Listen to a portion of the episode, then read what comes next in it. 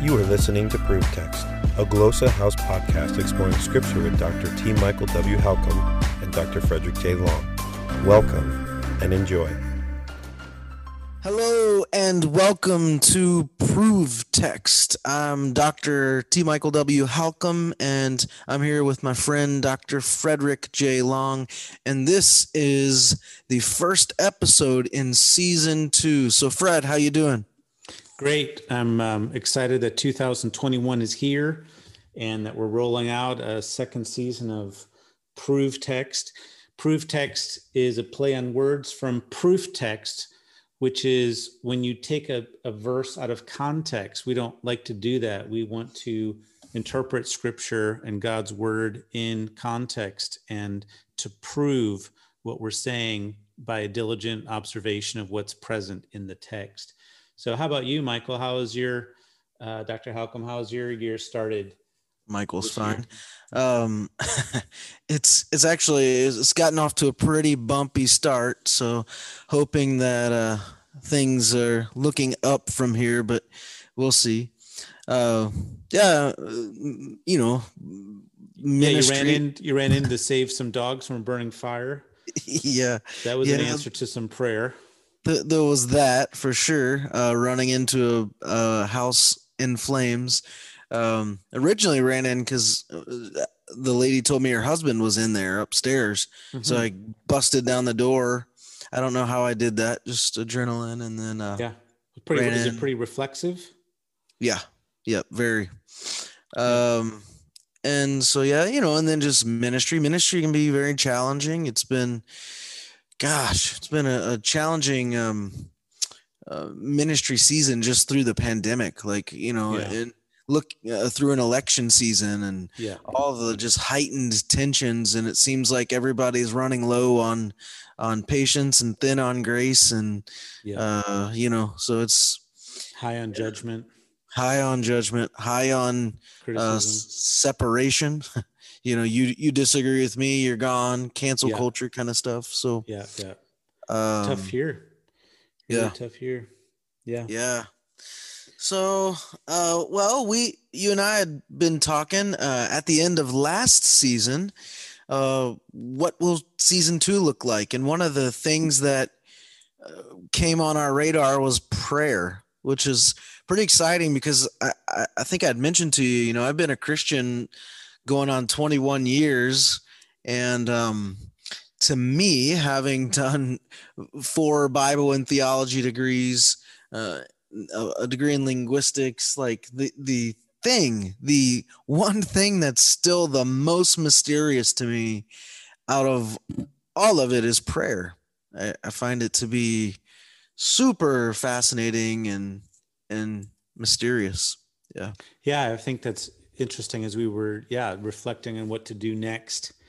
This issue of prayer came up and i wish we would have recorded what we were talking about because it just you know we spent like you know 40 minutes talking about it as a you know this is a concept and i thought we've got a lot to talk about because for me prayer is like everything.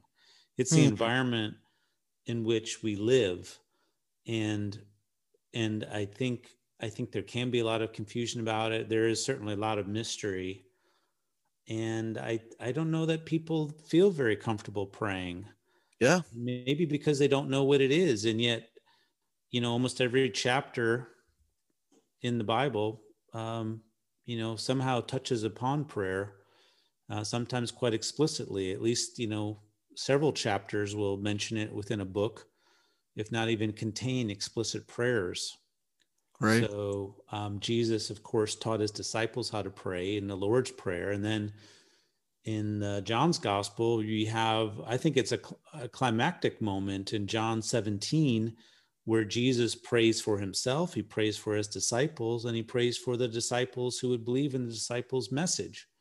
So it's called the high priestly prayer or the, the son's prayer in John 17. So uh, Ephesians comes to a climax, calling believers to prayer and praying for Paul. So prayer is like all over the place and I think it's the atmosphere in which we we live. So yeah, we as a as a way to begin, I thought it might be good to talk about our earlier earlier experiences of of praying, of prayer, maybe some influences, maybe books or people that might have influenced our understanding of prayer. I'd love to hear your thoughts on that, Michael. Yeah, um, I, I, can lead us off on that. Um, and I didn't become a Christian until right before the start of my senior year of high school. And I, I had gone to church sort of in a limited fashion, very limited fashion uh, before that. Um, so my first introduction to prayer was visiting church, you know, um, mm-hmm. and really, uh, I guess that occurred in an old Southern Baptist church in uh, Sparta, Kentucky. I mean, that wasn't my my first time I had ever been to church there um, at, at, hmm. that particular church, but his old Southern Baptist church. Uh, one of my friend's dads was the pastor, um, and he was he was a a pretty vocal prayer. you know, a mm-hmm. strong mm-hmm. a strong bold prayer, and he um he eventually left that Southern Baptist congregation and and planted his own church and uh, it was it was kind of a, a big shift because he the congregation that he was pentecostal in nature and so it was it was a pretty wild shift to go from you know a southern baptist to a charismatic pentecostal to see him then mm-hmm. you know doing things like encouraging the praying of of tongues and uh, this sort of thing and yeah. uh, when i when i saw that uh, i was just uh, i don't know i I, I didn't even know what to make of it. I didn't like have the mental categories. you know, I, I was like a I wasn't even a Christian yet when I'm seeing this really, but I didn't have like the mental mental categories to like play something like that in. I just kind of thought it was hilarious. Like So your first experience of one of your early experiences of prayer is speaking in tongues. Yeah, not or me. I, I wasn't yeah, yeah. doing it, but I was watching. Well, that's part of the problem. Yeah. no, yeah. Let's get it. right. Right. Um, but really it was just hilarious to me. Like I remember laughing like as I was watching that, uh, uh people kind of like dance like and and doing that kind of like ecstatic, you know, uh, speech and action kind of stuff and um that that was kind of and I grew up in a non-Christian household so there was no praying. Like nobody in my family ever prayed. I don't have any recollection of anybody ever praying. Um hmm. yeah so that church church was my very first experience that. What about you? You know i um i i went to church my whole life but i didn't really have anyone introduce me to the lord until i was um senior year in high school but i did have a sort of a prayer life i, I remember as a little boy maybe six seven eight in the sanctuary, I would look up at the wooden cross in the sanctuary, up, up in the front of the sanctuary, and just pray and uh, kind of stare at the cross, make my eyes go cross-eyed, make the cross kind of go fuzzy, and and what. But I also remember during communion, passing of the the elements of of um, during communion, and thinking, you know, I want to be a part of a religion or a faith that doesn't bow in shame, you know, but can look up at the Father who loves mm. us. And I remember having this kind of deep sense as a little boy. So I don't know. Um, I think I, I think these were yearnings. I think I think they come out of a, a sense of a sense of longing for God. And but then it was at a Baptist church that I um, that I did come to the Lord more explicitly and said the sinner's prayer and uh, began a more ex, uh, more explicit life of praying and growing in the Lord. So you know, reading Scripture, and mm. then hmm. being around people that prayed more intentionally. You know, discipling me, teaching me more about the faith and Scripture and stuff. I mean, I was a part of youth group. I was vice president of the youth group, but I just wasn't alive to the faith until that moment, and really a little bit later on, the first semester I was at university, and then uh, there were some guys on my dorm floor. They took me to charismatic churches, Pentecostal churches, and so then I had exposure to hmm. tongue speaking and kind of seeking a more kind of intimate or you know that kind of experience.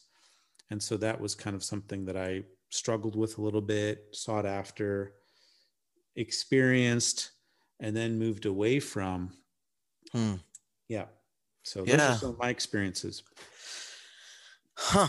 Um that that's the the childhood reflection story is kind of interesting. Let's go back to that for a moment. You said something about you wanted to be in a church or denomination or something where you weren't bowing in shame. Is that is that how you worded it?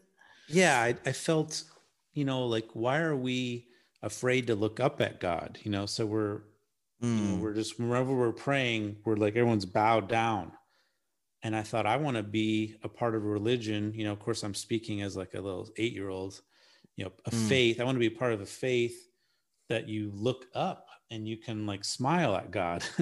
you know that He can smile back at you. So I, I remember having having that sense, and I was just kind of struck by the fact that that this faith seemed to be so somber and serious and shame based or something like that right yeah that's that's that's a massive insight as a youngster i mean i think i was lucky yeah i mean yeah, no. I, I, well, I think that's an interesting aspect of prayer right posture uh, yes. that, that you were like so dialed into that as eight year old you or however old you were but just postures of a, a super fascinating aspect uh, i mean you look at at I don't know, even in Islam or Buddhism or you know evangelical, you know, uh, the, the different sort of postures that you see manifest uh, mm-hmm. in in these religious circles. Do you, do you find that um, posture is important? Is that has that ever been, or is it an important part of of your prayer life, Michael? You know, it. I I, I think cognitively, yes, but practically it, it hasn't manifested itself in that mm-hmm. way you know um i i think that you know just look even when i in in worship when i'm raising my hands and doing different things with my hands like very on a very cognitive like level i have i've assigned different motions or different meanings to what i do with my hands right so if hmm. if if i have my hands like palms up you know it's sort of this this sort of posture of receiving i think that's pretty common for most mm-hmm. people if i have both hands up in the air it kind of looks like you know when when a cop is pointing at you and hands up you know it's like a, a position of surrender and so like when i do that if i have just like one hand up maybe a hand on the heart right i i am i am doing this sort of like allegiance, like Pledge of Allegiance kind of thing. Or you have a uh, question. yeah, or I have a question. um, so I, I'm very cognizant of my body language and my posture when I'm singing.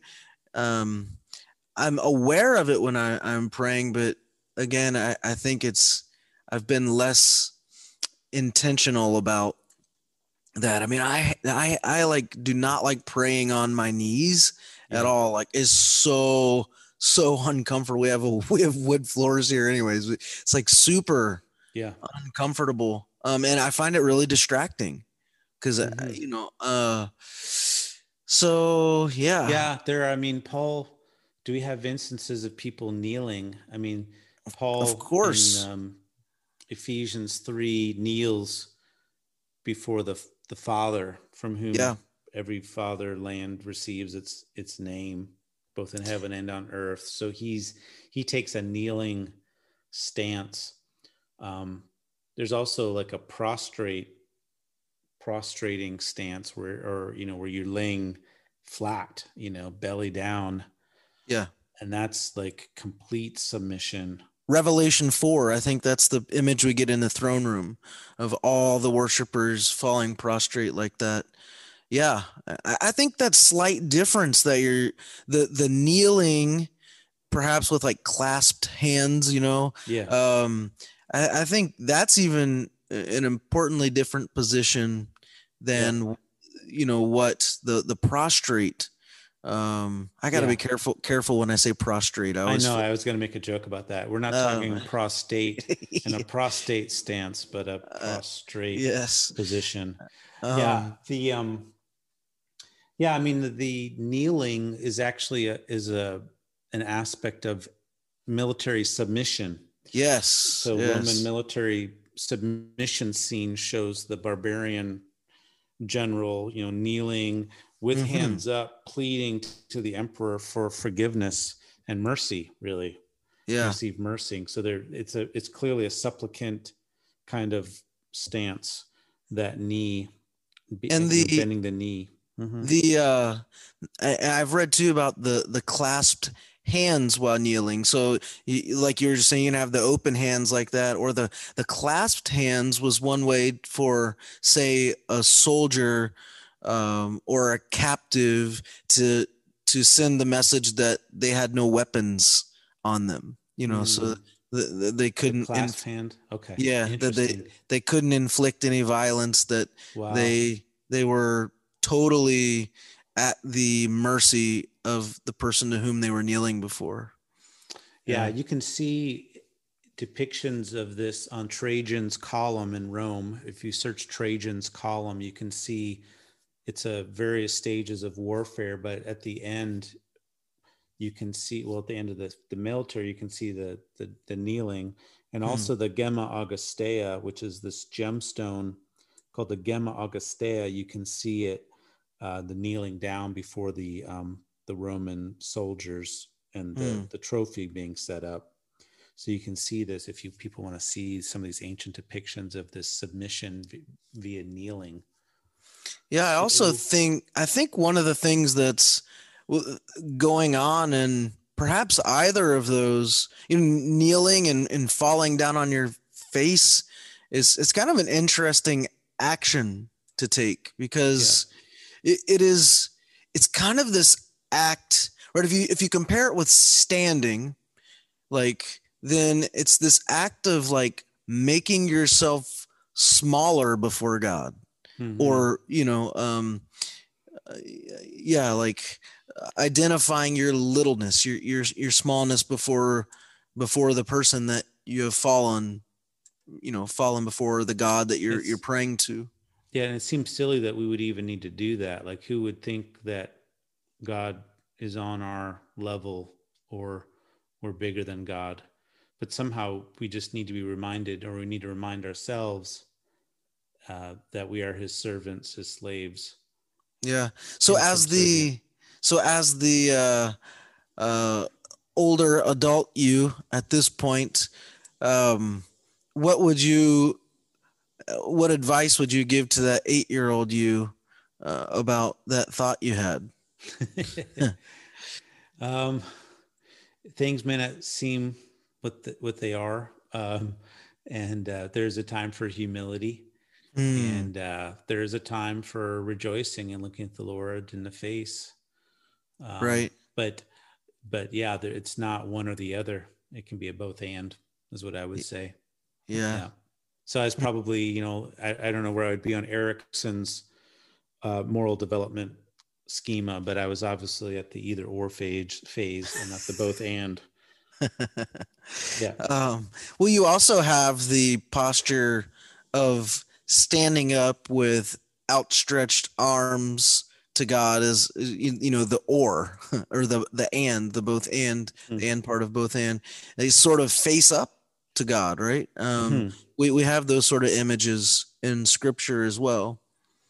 Yeah, First Timothy two talks about I want men everywhere to to to raise up holy hands, um, and I've actually heard people argue that that's actually just a pagan prayer posture, and I was, I was like, what, you know? So I don't think so. I mean, I I did I did find um, a family coming before a god, a god or goddess. I forget which one, but basically they they had their hands kind of up, but they're walking towards him. But then it's pretty clearly First Timothy two talks about men, you know, having hands lifted up high, holy hands.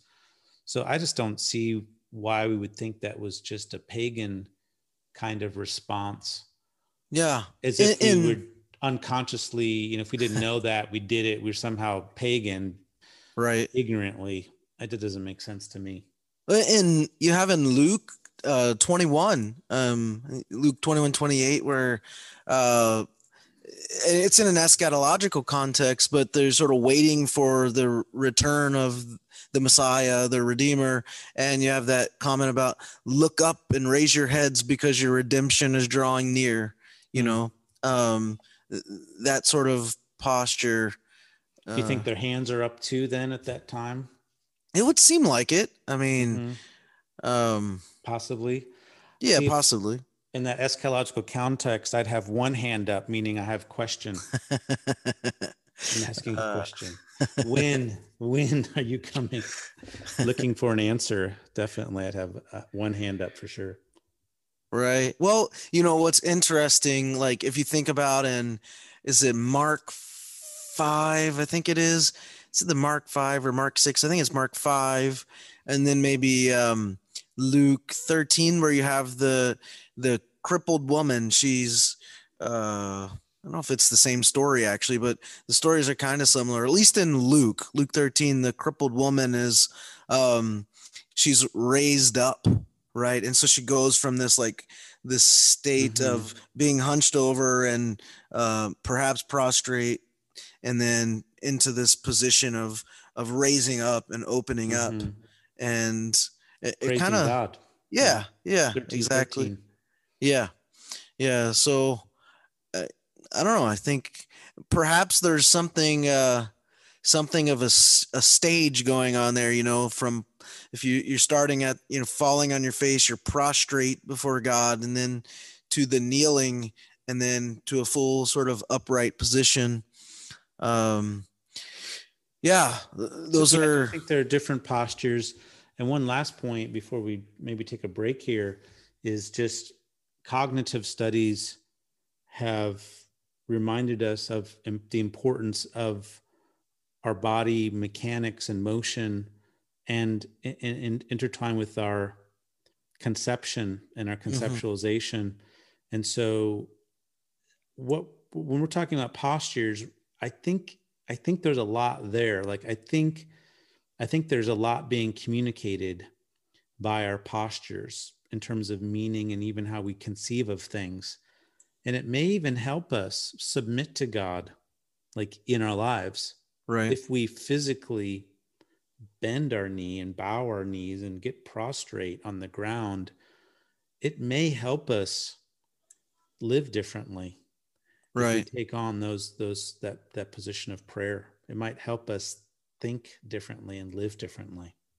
Yeah. I, I think you look at what like Exodus and Jeremiah and the Psalms where you have it, it, it's at least it seems you have like prayer accompanying like dancing you know they have the tambourines out and uh they're they're upright and now they've moved from sort of a stationary position to like a mobile one but um yeah i i think but it, it raises other questions for me and i know we got to take a break here but you know what about you know the posture of prayer where we're sitting and driving or you know on the toilet or laying in bed or whatever are those somehow not as good or are they communicating something worse i mean mm-hmm. pr- pro- probably a lot of people pray in the shower and on the toilet and while they're driving or you know um and, you know the, and along those lines too sorry to interrupt is is um do you need to pray out loud? Right. Is there a difference between verbalizing versus thinking prayer? Yeah. I think there a, is. That's a really good point. Yeah. It's certainly involving something, you know, yeah. different faculties for sure. Yeah. Yeah. So I, I don't know that I have an interest or uh, an answer to that whether you know sitting on the john and praying is is somehow wrong it seems a little wrong when you compare it to being prostrate or kneeling or upright or dancing but perhaps it's not i i don't know so it's just it's kind of mysterious well i mean what kind of closet is i think you've maybe worked with matthew more but when jesus talks about go into the closet and pray go into your room and shut the door is that a john yeah what kind of room is that i think we're matthew 6 6 Oh man, I think we're bordering, we're entering into proof text land. No, here. I want to know what kind of room, what kind of what kind of closet is that? Right. Um, oh man, it's a according to A.T. Robertson, is a storehouse, a separate apartment, one's private chamber, closet, or den. I don't Hmm. know. I think could be a bucket in there. right. Could be a bucket in there. Oh man. Well, um, uh, it's a good conversation. We're going to talk more about prayer on the other side of the break. Hope you're enjoying this, but for now, listen to this.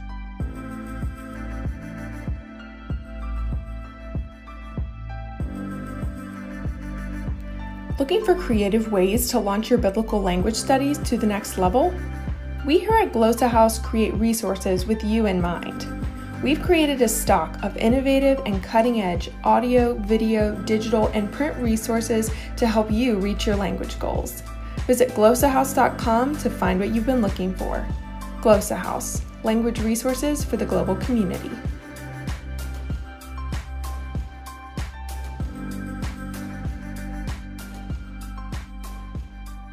All right, welcome back to this side of the episode. We hope you enjoyed that uh, promo from or for Glossa House. You should go over to glossahouse.com and uh, check out the wonderful resources they have there. But we're talking about prayer, and we've we've been talking about the posture uh, that often accompanies our prayers. And we thought that on this side of the episode, maybe we would we need to define prayer. Like, what do we mean when we're saying, you know, when we're using that word? So um, I'm certain that we'll have different definitions, Fred, Yeah, of of will. prayer. Um, so I'm really curious to hear your definition of prayer and then uh, share some on that, and I'll, I'll share on mine as well. So, Sure. what's your how, how do you define prayer? Yeah, prayer is basically communion with God. It's it's fellowship with God. It's a conversation with God, and uh, I would liken it to, though, to, I, I draw an analogy that in human communication, when we're in communion with somebody in relationship and talking with someone, it's not one-sided. So, in other words, it's not just one person talking to the other. That would be, I mean, imagine being in a relationship like that when someone's just talking to you constantly. That would really suck. Okay. so that's not what prayer is. Prayer is not one sided. It's it's a two-sided conversation. And I think I think more profoundly in my what I've come to think of it is if if you know they say that human communication like 80% i think maybe even 90% of it is nonverbal. Right. so communication between human beings 80 to 90% of it is nonverbal. That means that it's behavioral it's gestural it's tonal it's perhaps even attitudinal. In other words there's different facets to the communication. So if prayer is is communication and two-way communication then and behavior and, and, and human communication is 80% nonverbal what that means then is that our relationship with god our communicating with god is often unspoken right. so when god looks down at us and when we're living basically it's a posture of how we live like our whole life is communicating something to god verbally or non-verbally and god hears that and and god responds and and wants to be in fellowship with us even if we're acting like jerks which we often are too often are. We're, we're acting like jerks. Um, but that communicates something to god. And so I, I think it's just really important to, you know, because sometimes we think, well, how come he's not responding to me or there's silence, you know, or there's hard things coming my way? Well, it may be because we're initiating kind of a bad relationship and he's trying to break through to us. And, um, we may want God to respond to us in some favorable way, and yet we're living contrary to his will. We're living in a bad way. And so the Lord is responsive to us, I believe. He's responsive to us. And so we just need to understand that how we live is communicating something to the Lord and is part of that ongoing communication. Mm. And hopefully we can listen enough and hear and respond in obedience that we can enter into a sweetness uh, in the relationship, like a, a tenderness where it's responsive and we can discern the Lord. And, um, you know, just to take it just a little step further, I think Jesus had this kind of fellowship with, with the Father, right? That he says, you know, what I hear the Father saying is what I say, what, what the Father is doing, I'm doing. So right. in John's gospel, we get this tremendous insight that really the Son, Jesus the Son, is mirroring the Father. He's reflecting what the Father is doing. And I think we, as we're in fellowship, prayerful communion with God, increasingly, day by day, moment by moment, you know, Paul says to pray constantly.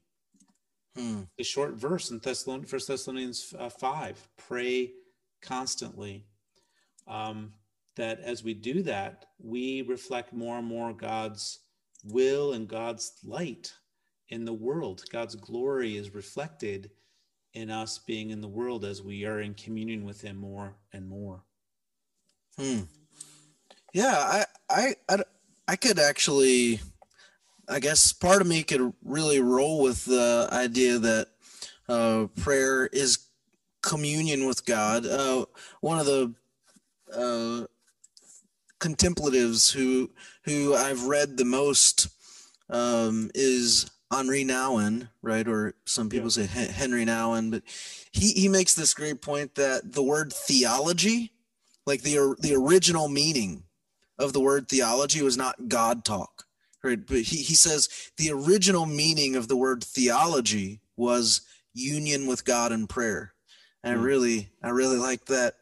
Um, I don't know. I as I as I look to Scripture, um, I I think I see some some differences between uh, prayer in the Old Testament and the Hebrew Scriptures over against prayer, or in, in addition to prayer in the the New Testament. Um, so I, I I don't know. We, we can explore this. I do want to. Um, you you said something there a moment ago about um, praying without ceasing. I think that's a great topic for a future episode. What is meant by that?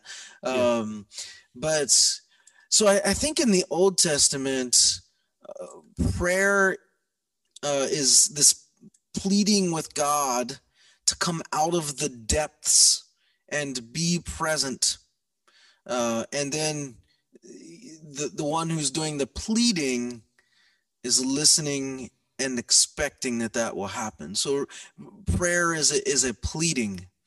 Um, okay. So I, I, see that in the Old Testament. Then when I get to the New Testament, it's very similar, but with some nuance. So it's still prayer is pleading with God to come out of the depths. But at, in the New Testament, seems that the one who's doing the pleading is listening and watching and waiting for the inbreaking of his kingdom before them at that very moment and so um and and when it when when that kingdom breaks in something interesting happens. He calls us out of our depths and and we sort of come forth. And really i think that maybe the one of the end points of prayer if not the end point the end goal rather is to align is where we align whatever is before us with what the final future kingdom is, you know, that final future kingdom Mm-hmm. where ever, everything is perfect. And I really think Mhm. that's sort of the function of of prayer. It's this pleading that God uh, what I'm experiencing right now in this moment, right in front of me, is not in alignment with your kingdom. Please, your future final kingdom, please bring it into alignment with it. And Yeah, it's hard to argue with that. Um, I mean, the Lord's Prayer says, you know, your kingdom come, your will be done. Um, Yeah. I think it does begin with our Father. So, you know, of course, Karl Barth spent how many volumes in his systematic Right. theology just expo- expositing what that means, our Father. So mhm, there is this profound relationship that is shared by all humanity because we're all dependent on him. Um, but then it- there is a, a will alignment. Um, yeah, that's taking place. Yeah, it's interesting that you see that like working out across history eschatologically. yeah, I think prayer is an eschatological act. I think I really think that's what it is. Okay. See, I would see it as apocalyptic. So maybe we Mm. need to define apocalyptic and es- eschatological. So apocalyptic is revelatory, whereas Mm, eschatological has to do with uh, future, you know, end kinds of matters. yeah, I think there can be a confusion between the two, sure. and eschatology often involves, or always, probably always involves apoc- apocalyptic um, thinking, but it's Hmm. revelatory. Yeah, it's interesting though. So I'm really talking about like a vertical aspect of prayer, but you're really stressing this horizontal, eschatological. I find that really interesting. Yeah, uh, maybe that's an interesting way to put it. It makes me squirm a little bit, but yeah. You- Um, you don't want to be put into that box. um, yeah, I, I, I think it's the Telic. yeah, it's the the pleading, right when I find myself, at least in in supplicative prayer, you know, supplication, petitionary prayer. That's prayer. a big word. Okay, supplicative. Yeah. Um, so petitionary, you know, asking Yeah. for something. And and we we're typically asking when something's not right. I mean, that's not always the case, but you know, Mhm. for if somebody's sick or somebody's struggling or we we need help, we're we're we're petitioning Mhm. um and we're saying you know we're expressing this this cry of of the heart that god this this this the way this is right now doesn't align with with what i understand your future and final kingdom to be. Please bring it in alignment. You know that this this person's dying and we know that that death has no place in your final future kingdom. Just you know like enter into this right now and uh you know I think I think I think I'm seeing a really important difference, and I think they can be complementary. But prayer is future oriented versus prayer as now relationship oriented. Hmm. Well, I mean, I, I am saying like right now, here in this moment, Yeah, it it isn't right. So, what what your final future kingdom looks like, bring that bring that backward into the present, and Yes. and make make the present look like that. hmm Yeah. I think a lot of prayer is is that. I, what you said kind of struck me as we pray when things aren't right, and I think at a at a basic level, people pray. We pray for things, which means that we pray because things aren't right. Mm-hmm. So we're Right. praying for certain ends. I think that that can get us into some trouble, though, and I, I think it can be. I don't think it's complete. I don't think it's a complete Mm. um, response because I think it does miss out on the now relational. It can miss out on that now relational dimension.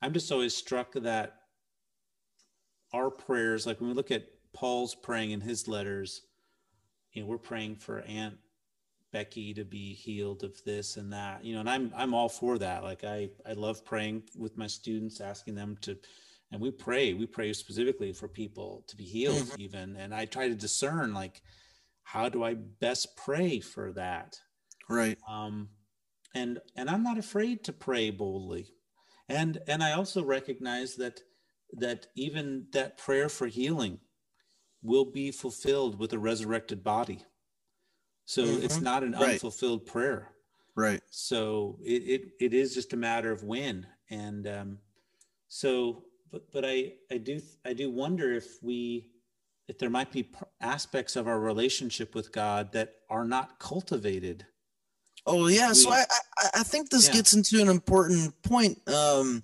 I obviously there are different kinds of prayer, um, and so Mm-hmm. petition right is just one. I mean we have we have prayers of uh, gratitude, for example. Uh, we have prayers of praise. We uh, I don't know numerous uh, adoration, confession, thanksgiving, and so I think some of those maybe, if if we're we can categorize prayer like that, may get into uh, some of this relational thing that you're talking about. Yep. Yep. Yeah, I think I think different types of prayer um but it comes out of one relationship. Hmm. So Well- I, I think the, the idea of praying constantly, I think, has always been a challenge to me. So that's First Thessalonians um, five seventeen. A dia liptos pros evkeste, unceasingly Mm-hmm. be praying and it's Yeah. a present imperative prasev prasevkaste. um so how do we do that how do we pray unceasingly unless it's a disposition that we have almost a disposition in our hearts. And i um which i think is a relation like an ongoing relationship with god. Mm-hmm. um, but I guess there is a lot of times though there is a future there's a future part of it. But I think I think I would benefit more if I would stop and just enjoy the presence of the Lord Sure. Yeah. yeah which is Yeah. not i mean maybe even that's eschatological in a sense i mean true the, that that relationship is mediated by the holy spirit right the holy spirit is shed in our hearts and communicates the love of the father to us and we're told that the holy spirit is a down deposit of our Mm. future inheritance so maybe even that enjoyment is eschatological. So i'm not sure i can get away from your point. It's certainly it's certainly revelatory or apocalyptic. That is god breaking in to the world. But but maybe there is just this always future look because we're not there yet. We're heading there. Mm. we're not there yet. And i just one thing that really captivates me about jesus' is praying the the high priestly prayer of jesus in john chapter 17 is he gets really excited towards the end of his praying that he wants his disciples to see him in fellowship with the father Yeah. that's beautiful I Mm-hmm. mean, he's like, I, I can't wait. You guys will see this. I want Yeah. you to be there. I want you to be where I will be. And um, and so I guess that that's kind of a check. I'm kind of checking myself on really stressing this relational nowness, which really is simply an anticipatory of the thenness Yeah. of, of the Trinitarian fellowship enjoined from eternity. Well, that- we that's a little glimpses of right now. Yeah, that's a great way to put it. The the nowness and the thenness. Good book title. Um, yeah, that's a that's a really good way to put it. Oh, thanks. Yeah. Well, I, we're Uh, hoping. I mean, we're hoping that we can maybe develop some some title out of this these podcasts. So Yeah, that'd be um, great. I'm, I'm taking notes. and like I think there's already ideas really germinating here. Yeah. So, uh, real quick, as we uh, come to an end here, uh, who who would you say have been some of the uh, thinkers? I mean, whether authors or scholars or just Mhm. people in your life who who have who have helped nurture and cultivate your understanding and practice of prayer. Well, I think there's been a lot. It's a it's a great question. I think there's been a lot. Um, you know, there's E.M. Bounds' book on prayer has always been kind of a classic. I I don't remember really getting into it though. Maybe I'm just missing something. Hmm. But his book apparently is, has been very instrumental for people. I remember working with uh, Dr. Steve Seamands at Asbury Theological Seminary. He had a small group, and we worked through um, Andrew Murray's with with Christ in the School of Prayer, and so I think that was a very formative book for me to work through in a small group setting back in the late 1980s, maybe early 19, you know, around 1990. So yeah, with Christ in the School of Prayer by Andrew Murray. I'm trying to think if there's any other ones. I mean, I think probably Richard Foster's, you know, just the disciplines, this, right. uh, which ba- is based on uh, Dallas Willard Sunday School class, apparently. So that book talks about different uh, Christian disciplines. What's the name of that book, Michael? I don't remember, but I know what you're talking about.